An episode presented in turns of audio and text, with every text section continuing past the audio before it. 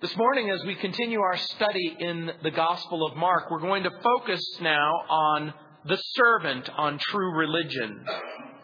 And it says in chapter 3, beginning in verse 1, And he, that's Jesus, entered the synagogue again.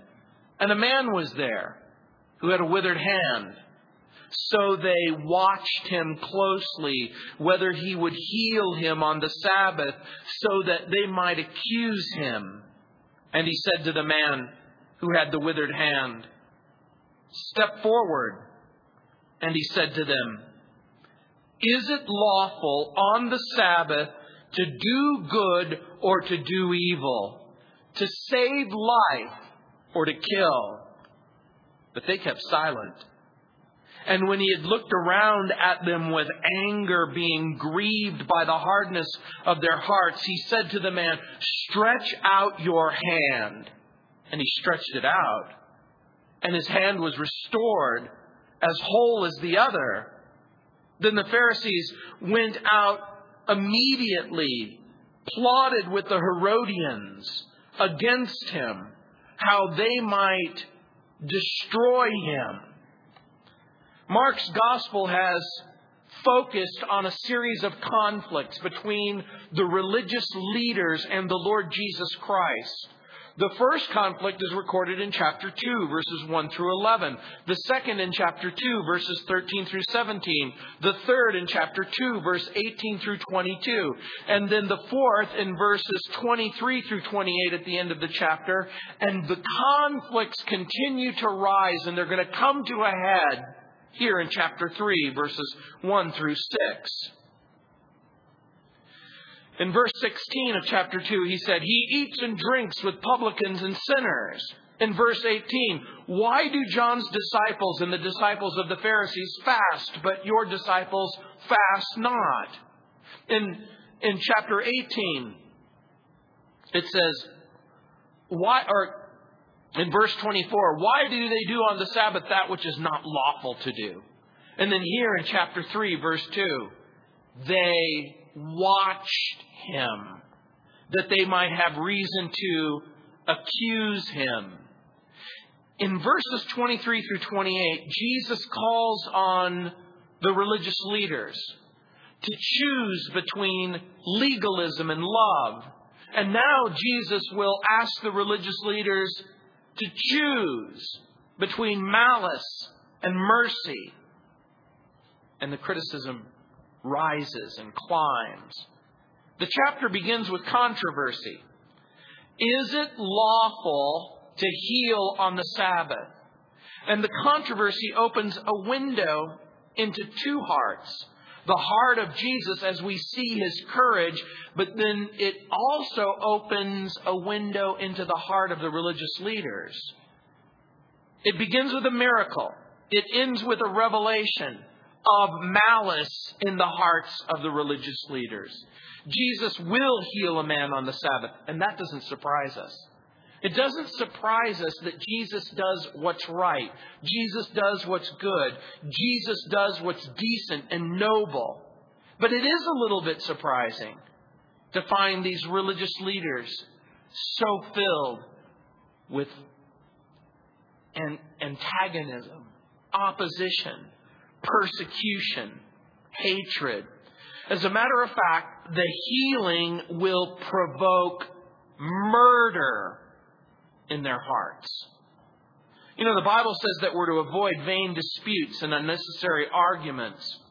But the religious leaders will wind up in the end accusing Jesus not only of violating the Sabbath, but of teaching a false religion. In this confrontation, the servant will take on the religious leaders by healing the man who's withered or has a paralyzed hand.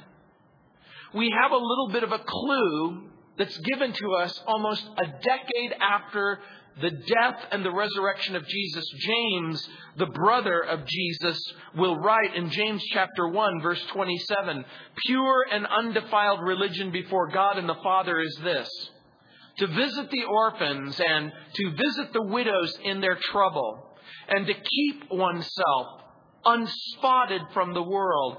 James uses an interesting expression undefiled religion before God and the Father. Here, religion means piety. It means religious beliefs and religious behavior.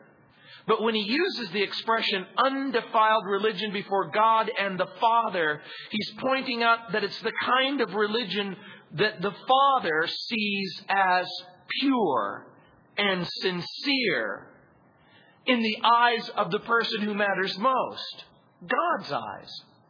You know, it's one thing for you to say, This is what I think religion is. It's another thing for me to say, This is what I think religion is. But it's something else entirely for God to say, This is what I think religion is. As a matter of fact, some Bible teachers suggest that James is using a metaphor of precious pearls that are radiant and unstained. And so he's talking about a religion where a person's heart and a person's mind, it's where their belief and their behavior match. And now Jesus is going to take on the religious establishment. He's going to contrast it not with just pure religion and true religion, but with false religion. And that comes to the point. What is true religion? And our passage gives us an insight into what constitutes true religion. For Jesus, it means taking a stand in verse 3.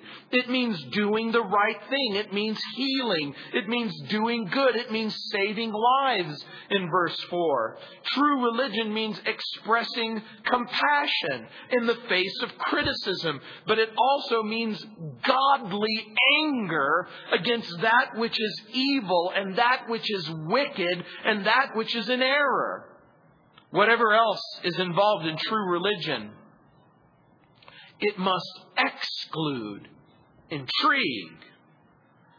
And by the way, in the end, man made religion, ungodly religion, will make every effort to get rid of Jesus. And that's exactly what we see in verse 6. True religion before God and the Father is choosing love over legalism. True religion, according to the Bible, is choosing mercy instead of malice. True religion has to be choosing relationship over religion. And the Bible teaches that true religion includes faith confidence in the person of Jesus. True religion means to fully trust Jesus and then be willing to live a life that's pleasing to Him. We repent, we confess of our, our sins, we trust Jesus, we allow the Holy Spirit to come into our lives to control us and direct us. And the net result is love and freedom and power and eternal life by Jesus. Contrast that with man made religion. Man made religion has its focus in the self, self effort, self help, self deeds, doing what's good, doing what's helpful. But the goal, of course, is through self effort. The idea being that somehow these good deeds will please God enough to be pleased with you. Man made religion lays hold on, a, on the false promise that you can work your way to heaven. Man made religion makes man the means. Diligent service, works, and the hope of reward and the power to accomplish this doesn't come by the power of the Holy Spirit, and it certainly doesn't come by having a right relationship with God in Christ. In their way of thinking, it's honest effort and self determination. And for the man or the woman who loves religion, they get to stay in control. They become self motivated. But you know what the end result for them is? It is apathy and failure and chronic guilt and then despair and ultimately eternal separation from God. And so in chapter 3, verse 1, we see the servant. He enters the synagogue in Capernaum for another time. It says, He enters the synagogue again, and a man was there who had a withered hand. Mark uses a very descriptive term to describe the man's condition. He had a withered hand. The word withered is perfect passive. Zereno. It means dried out. It means shriveled. It means shrunken. The full force of the word is all dried up. And the idea is that Peter remembers the extreme disability of the man's limb. And we're not told how he lost the use of his hand. Whether it was by birth or some tragic accident, we don't know if it was congenital. Work or labor in that culture and society typically meant that you had to have two good hands. Dr. Luke, with the keen precision of a doctor, brings medical issues into play. In Luke chapter 6, verse 6, he reminds us that it was the man's right hand but for those of you who are unfamiliar with the scriptures, certain disabilities meant that you couldn't come into the temple and that you couldn't offer sacrifices. In Leviticus chapter 21, verses 18 through 20, it says, For any man who has a defect shall not approach. A man who is blind, a man who is lame, who has a marred face or any limb too long, a man who has a broken foot, a man who has a broken hand, a man who is a hunchback, a man who is a dwarf, a man who has a defect in his eye or eczema or a scab or a eunuch so the man was drawn outside the circle of the temple worship, but he could come into the synagogue.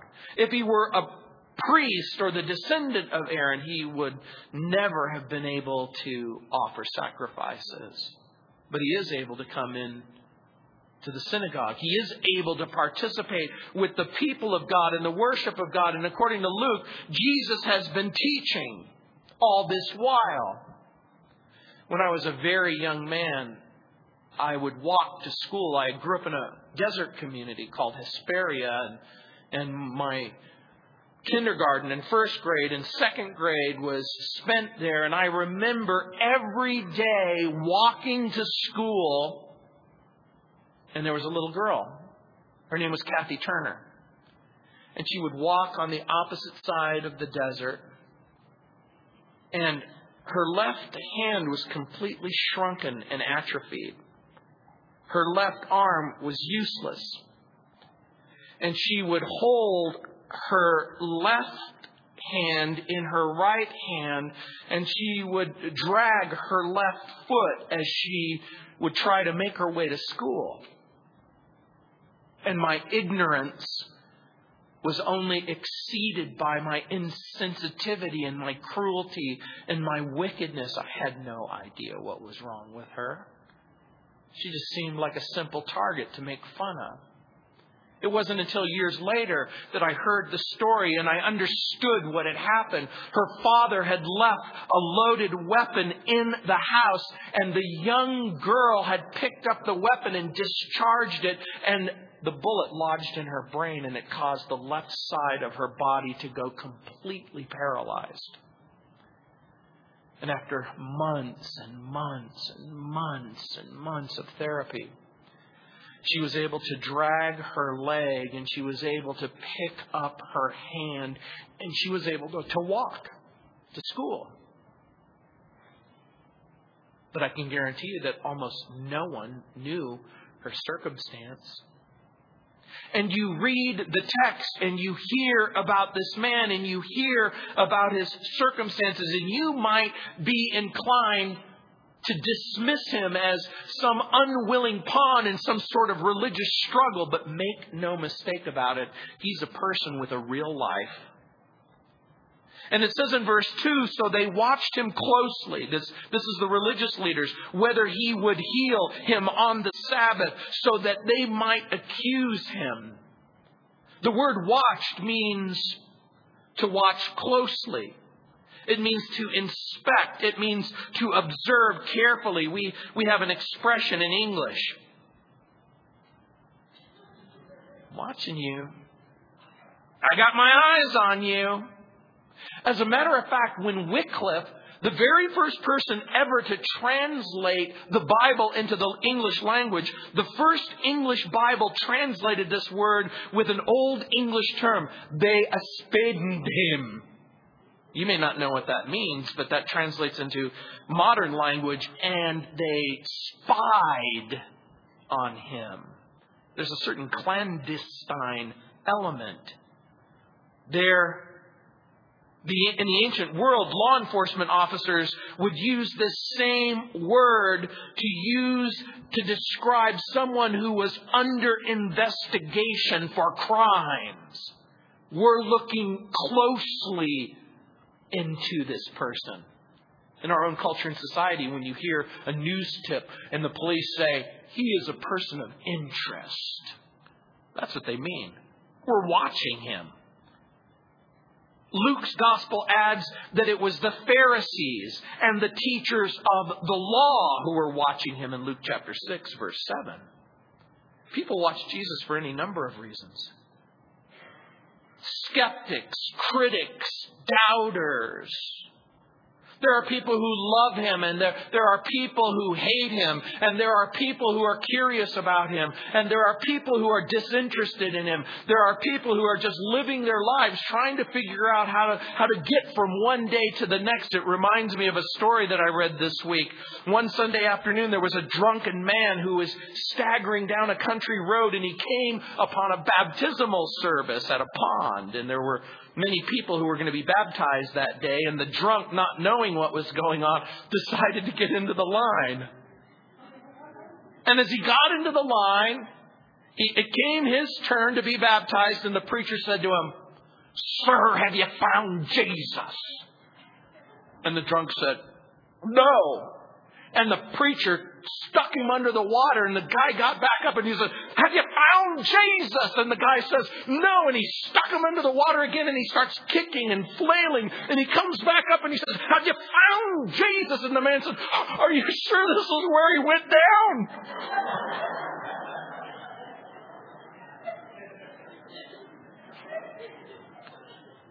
You stumble in and you walk in and you have no idea what, what this person's talking about. I'm wondering if the man with the withered hand understood the full implications of, of what was going on. All we know is that the religious leaders are trying to bring sufficient charges to try Jesus before the, the Jewish council. And there seems to be some evidence that if Jesus decides to heal the man on the Sabbath, the religious leaders believe that they can have enough evidence and sufficient charges to bring accusation against him. And you would think that for Jesus, he would say to the man with the withered hand, Why don't we just wait till Sunday? Why all the drama? Why all the challenge? Why don't I just secretly take you somewhere where I can heal you and it doesn't have to be so problematic? But the servant will take a stand. Look at verse 3. And he, that is Jesus, said to the man who had the withered hand, Step forward. As a matter of fact, the Greek language has Jesus saying, Get up, stand up. And the command is imperative. In a sense, Jesus is asking the man to stand up in front of everyone. To stand up in front of your friends and to stand up in front of your enemies and to stand up in front of everyone. But make no mistake about it, it isn't simply the man with the withered hand who's taking a stand. It is Jesus who is taking a stand. And life is about making choices and decisions. And some decisions can be delayed and some decisions can be postponed. Some can be put off. But some decisions require an immediate response. And Jesus is going to draw a line in the sand. You may not know it at this point, but he knows exactly what helping this hurting man will mean he will generate antagonism and hatred where the religious leaders will begin to plot his murder and his death. As a matter of fact, when Jesus asks the man to step forward in the presence of Jesus, in the presence of all of the people there. Jesus takes his stand with the man in need, and that's exactly what Jesus has done in history for you. He's taken a stand. He stood up for you and said, Guess what? Your emptiness can be filled, your wickedness can be forgiven. Your heart, your life, the darkness, the emptiness, I'm willing to make it whole and I'm willing to make it well. Jesus will take a stand with the man in the need, and, and we take our stand with the Savior. And you need to understand something. The man was obedient even though his healing had not yet taken place. And so in every generation, Jesus speaks to the needy and Jesus speaks to the spiritually dead. And he says, Get up. Step forward where other people would like you to remain in darkness and emptiness and wickedness and loneliness, Jesus will say, stand up and step forward. And the line of demarcation is being drawn. Look at verse 4, the servant on true religion. Then he said to them, Is it lawful on the Sabbath to do good or to do evil? to save life or to kill. But they kept silent. I want you to understand something about the fourth verse. In a single sentence, Jesus preaches an entire message on mercy. The single sentence incorporates two questions. The first, will mercy take precedence over the Sabbath law? In effect, Jesus is making an appeal. Here's a man. He's in need.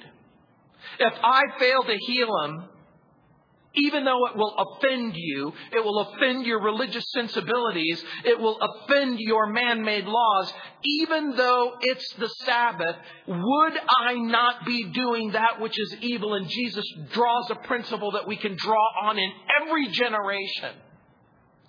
And that is ignorance, apathy, indifference, cruelty, insensitivity. You are either doing something or you are doing nothing. Here's what Jesus is su- suggesting. By failing to help him, we're actually harming him. And mercy shatters the logic of rabbinical law. What's the other question? Is it lawful on the Sabbath to save life or to kill? David McKenna points out, quote, if the Pharisees have no mercy for saving life, they indict themselves as killers on the Sabbath day. One by one, eyeball to eyeball. Mark tells us that Jesus makes the rounds. He looks into the soul of each man among the Pharisees. And as he looks, he reacts. His own eyes ignite with anger. At the same time, his heart breaks. Jesus is in effect saying, We will help him, or we will harm him. What do the scriptures say? In Proverbs chapter 85 verse 10 it says, mercy and truth are met together. Righteousness and peace have kissed each other.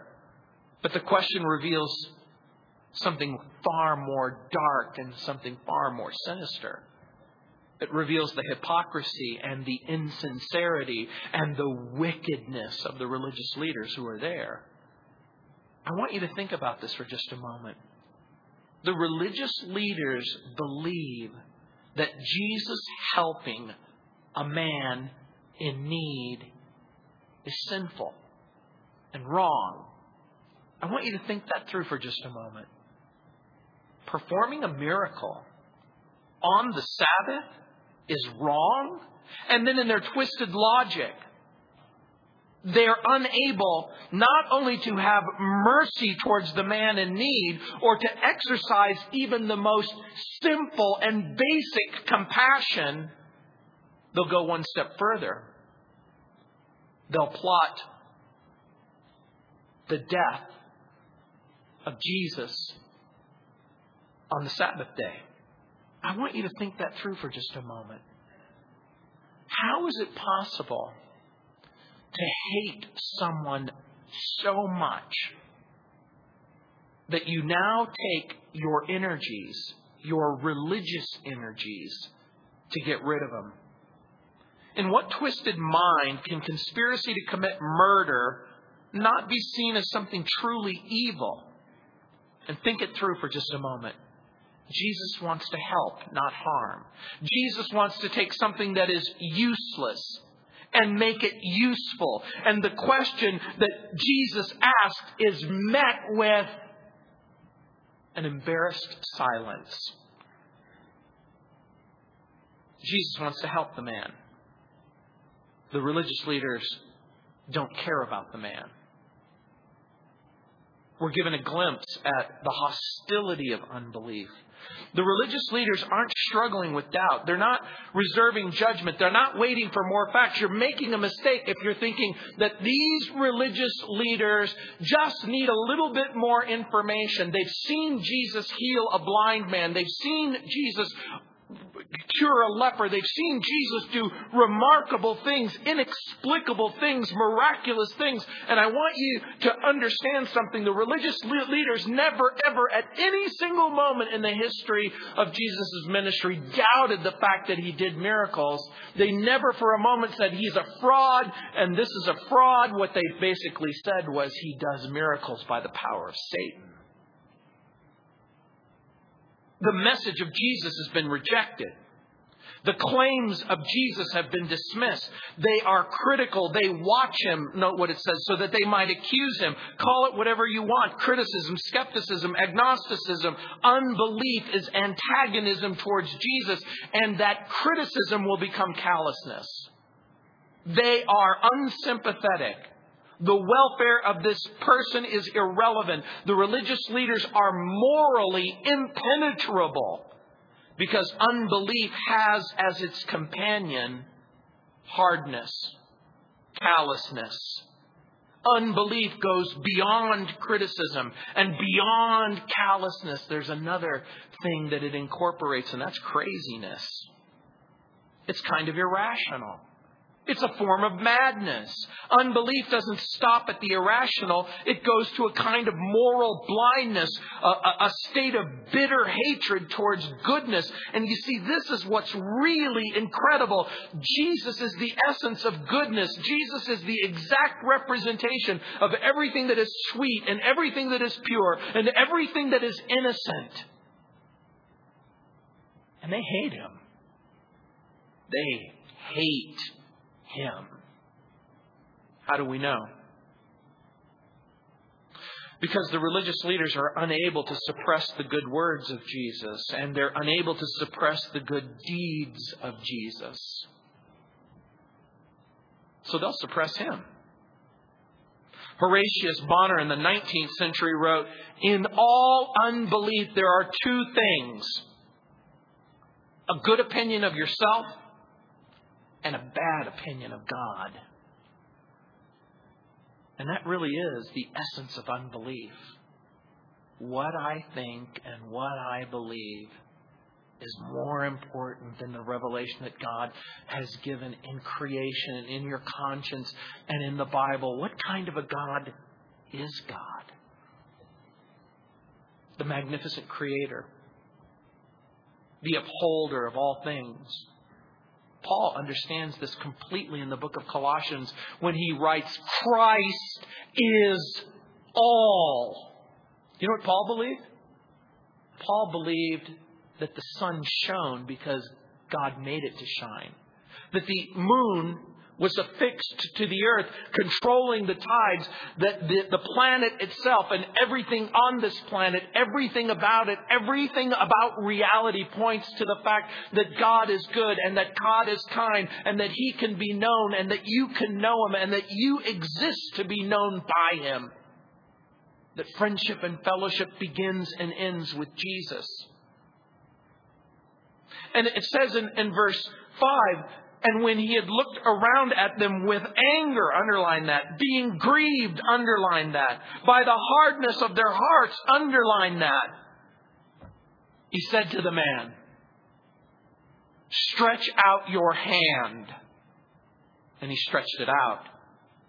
And his hand was restored as whole as the other. In a single sentence, Mark fills the verse with a flood of emotion. The simple verb, grieved, in the original language is lipeo. In the passive, it means sadness, sorrow, distress. But here, Mark uses a pre prepositional prefix, syn, assimilated syl, solipio. It has the net effect of intensifying the simple verb. It means deeply grieved. It means deeply distressed, and that's the way the NIV translates it, and for good reason. Mark records when he had looked around, there's a momentary flash of anger at the stubborn, unreasonable attitude of the religious leaders who do not want to see a needy man healed on the Sabbath. But it's more than that.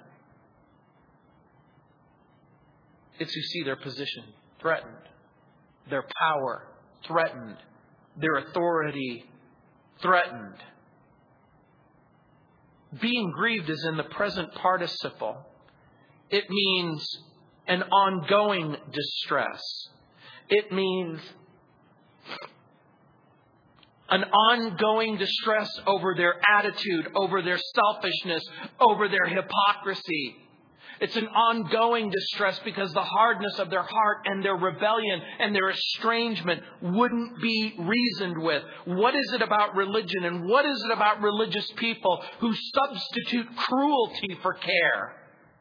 And Jesus is justifiably angry and deeply distressed when people are cruel to other people in the name of religion. He's angry and grieved.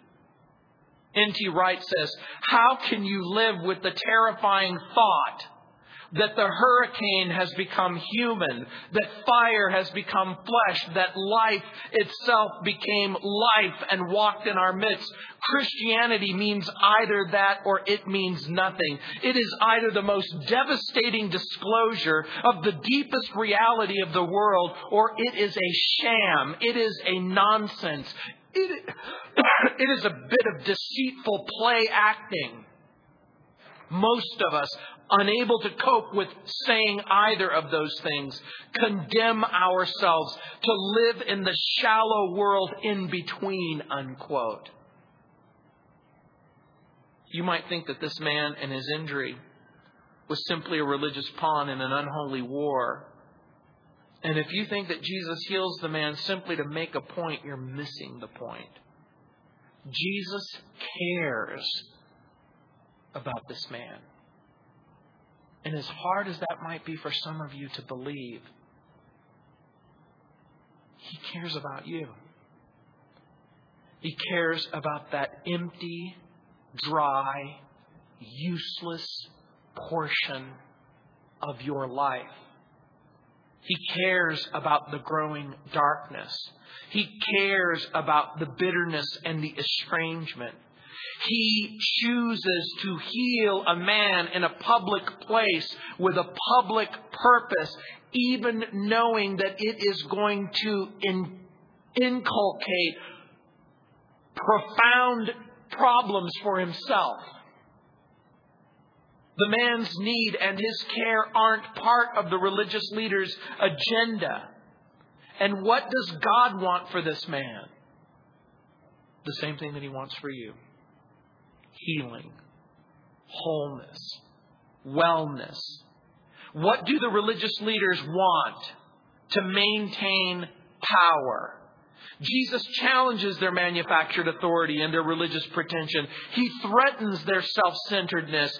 And what does he have to offer the injured man? Healing, wholeness, love, permission to be free, deliverance from oppression, dignified treatment, pardon from sin. And what do the religious leaders have to offer this man? Wait till tomorrow. Wait till tomorrow. Maybe we can find some way to help you tomorrow. Maybe we can care about you tomorrow. Maybe we can somehow figure out what we can do with you tomorrow. But Jesus invites the man to stretch out his shrunken and withered hand. And by the way, the moment that he invites him to stretch out his withered hand, it reminds us of something that he invites us to do exactly the same thing. To take that thing that is empty, to take that thing that is useless, to take that thing and to offer it to him. And you might even be thinking about that right now. You might, in your own heart and in your own mind, close your eyes and look at that empty, withered, useless portion of your life and ask yourself, Jesus, will you take this and will you fill it and will you imbue it with life? And the man obeys Jesus. And the moment that he does, there is blood and there is life and there is energy sent to a useless, lifeless limb. And you know what I'm here to tell you? That there's life and energy and usefulness the moment you stretch out your heart and your soul and you give it to Jesus and you allow Him to do what only Jesus can do. So, what do you do on Sundays? Rest? Worship? And clearly, we should rest and we should worship. But Jesus is doing something else. He's making it a day to make people whole, to save life. We were never meant to spend Sunday simply in self-indulgence or self-denial, but in renewal and service. We want to honor God. We want to love our neighbor. And Jesus seems to point us to acts of kindness and concern, the wholeness of life, and then ultimately to submit to the lordship of who He is. But look at the, this final verse in our passage. Then the Pharisees went out and immediately plotted with the Herodians against him, how they might destroy him. The lordship of Jesus is the last thing on their minds. You would think that because they're religious people, you would think that they would rejoice that a man who suffered so much, such an extreme disability, would shout for joy, that they would see the circumstances that his life and his hand has been made whole. But no. They don't go, woo, praise the Lord. There's a sense of hardness and bitterness. An unholy alliance is formed. By the way, the Pharisees opposed the Herodians on almost every single issue. The religious leaders and the political leaders refused to be convinced by anything Jesus said or did. The Herodians, by the way, they took their name from Herod Antipas. Herod Antipas was the grandson of Herod. The Herodians became a political group and a secular group who identified with Rome and the occupation of Rome. The Herodians were a political and secular group who welcomed the Romans and who welcomed Roman law and who welcomed the Roman way of life, who, who saw the presence of the Romans as an opportunity for physical and financial prosperity. And so when the Romans came, they brought what the Romans loved. They brought Roman culture and they brought Roman language and they brought Roman deities. They brought paganism. They brought Greek culture. They brought Greek art. And with the Roman occupation, the religious Jews felt assaulted and bombarded by pagan practices and pagan values and overwhelmed by pluralism and paganism. The religious leaders hated the Herodians. And the Herodians hated the religious leaders. but both of them unite. The word plotted means counseled together, and it presupposes that their minds were already made up. Can you imagine the meeting? I hate you, and you hate me. But there's something that both of us hate more than we hate each other. Jesus is a threat.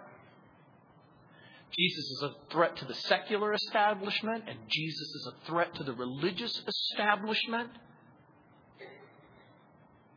There's no separation of religion and state here. But when the religious leaders unite with the political leaders, they unite not to promote faith and not to promote freedom, but to finish him, to punish him, to destroy him.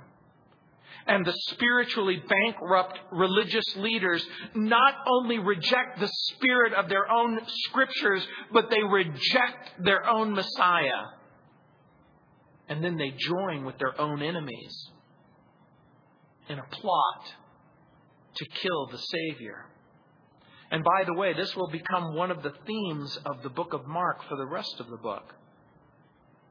I think you understand something that the gospel of Jesus is offensive both to religion and irreligion. The gospel of Jesus Christ is foreign to religion and to moralism and to relativism. The gospel doesn't sit well with either secular politics or suspicious legal, legalistic religion. And you have to understand something. The religious leaders, they were all for traditional values. They were all for moral conformity. The Herodians were all for self-discovery, political and social and cultural accommodation because of the Roman occupation. But Jesus He's a problem. He's a real problem. Because Jesus is making it all about Him. You know, one of the great privileges that I have is to be a chaplain for law enforcement officers, and from time to time, my fellow chaplains will come to me and they'll say, Too much Jesus! You have too much Jesus! And I'll say, You have too little Jesus, not enough Jesus! it's really interesting when Jesus makes it all about Him. That it's His life that brings life. It's His death that brings forgiveness and hope. That it's His resurrection that empowers and gives life. And both are united, the secular and the religious, in their commitment to get rid of Him. Was Jesus a threat? Yes. To the political establishment? Yes to the religious establishment? Yes. Again, Timothy Keller writes, quote, the gospel doesn't say the good are in and the bad are out. The open-minded are in, the judgmental are out. The gospel says the humble are in and the proud are out. The gospel says the people who know they're not better, not more open minded, not more moral than anyone else, they're in. And the people who think they're on the right side of the divide are in the most danger. Why? Unquote. I'm fine. My religion makes me fine. My culture makes me fine. The truth is, perhaps we're afraid to ask one of the most important questions that we could ask. Why do they hate Jesus so much? The religious leaders hate his attitude and they hate his character and they hate his message and they hate his miracles. No wonder Jesus said, In the world you'll have tribulation and persecution. Remember, it was Jesus who said, I need you to understand something. They hated me way before they hated you. And why will they hate you? They'll hate you the moment that you embrace His message. They'll hate you the moment that you begin to cultivate His character. The moment that you embrace his message and you cultivate his character and you begin to take on his mindset, legalism doesn't work. Love does. Malice doesn't work. Mercy does. The moment that you do that, they'll hate you. And the ministry of Jesus has brought opportunity and it has brought opposition. And Jesus has healed the sick and he's helped the demon possessed. He's cleansed the leper. He's demonstrated forgiveness and compassion and hope and joy and mercy. And they hate him. They hate him for it. I think most people in our culture and society don't have the nerve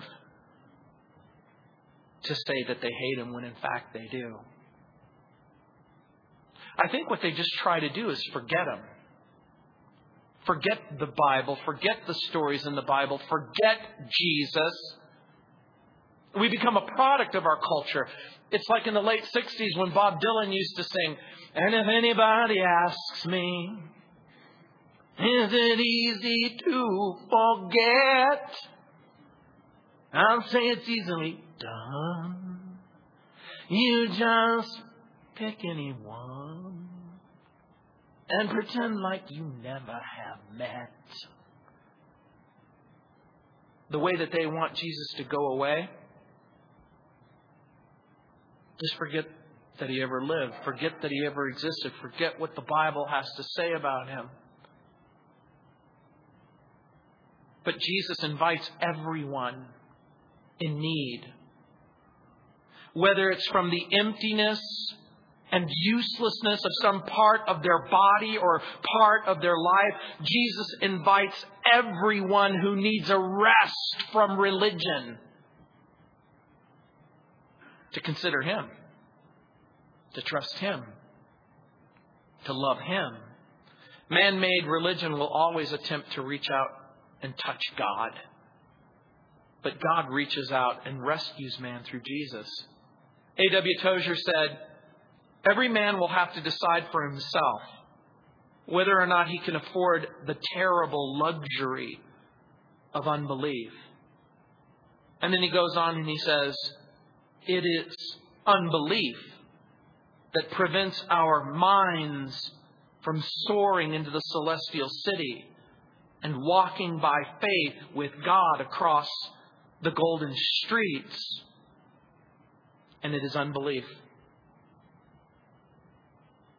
that will do whatever is necessary